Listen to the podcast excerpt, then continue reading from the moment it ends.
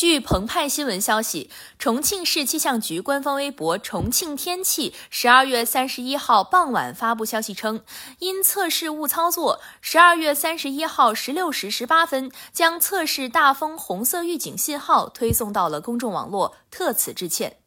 此前，重庆市气象局十二月三十一号十六时十八分在国家预警信息发布中心发布大风红色预警一级特别严重信号。称重庆六小时内可能受大风影响，平均风力可达到十二级以上，或者阵风十三级以上。建议政府及相关部门按照职责做好防大风应急和抢险工作，人员不要随意外出。此信号引发重庆当地市民高度关注。记者十七时零三分就此咨询重庆市气象局时，该局办公室工作人员告知。这个信息不是真的，只是一个测试信息。但是在发布该信息的时候，忘记在该预警信息前添加“测试”字样。该局正在对该信息进行处理。感谢收听羊城晚报广东头条，我是主播于彤颖。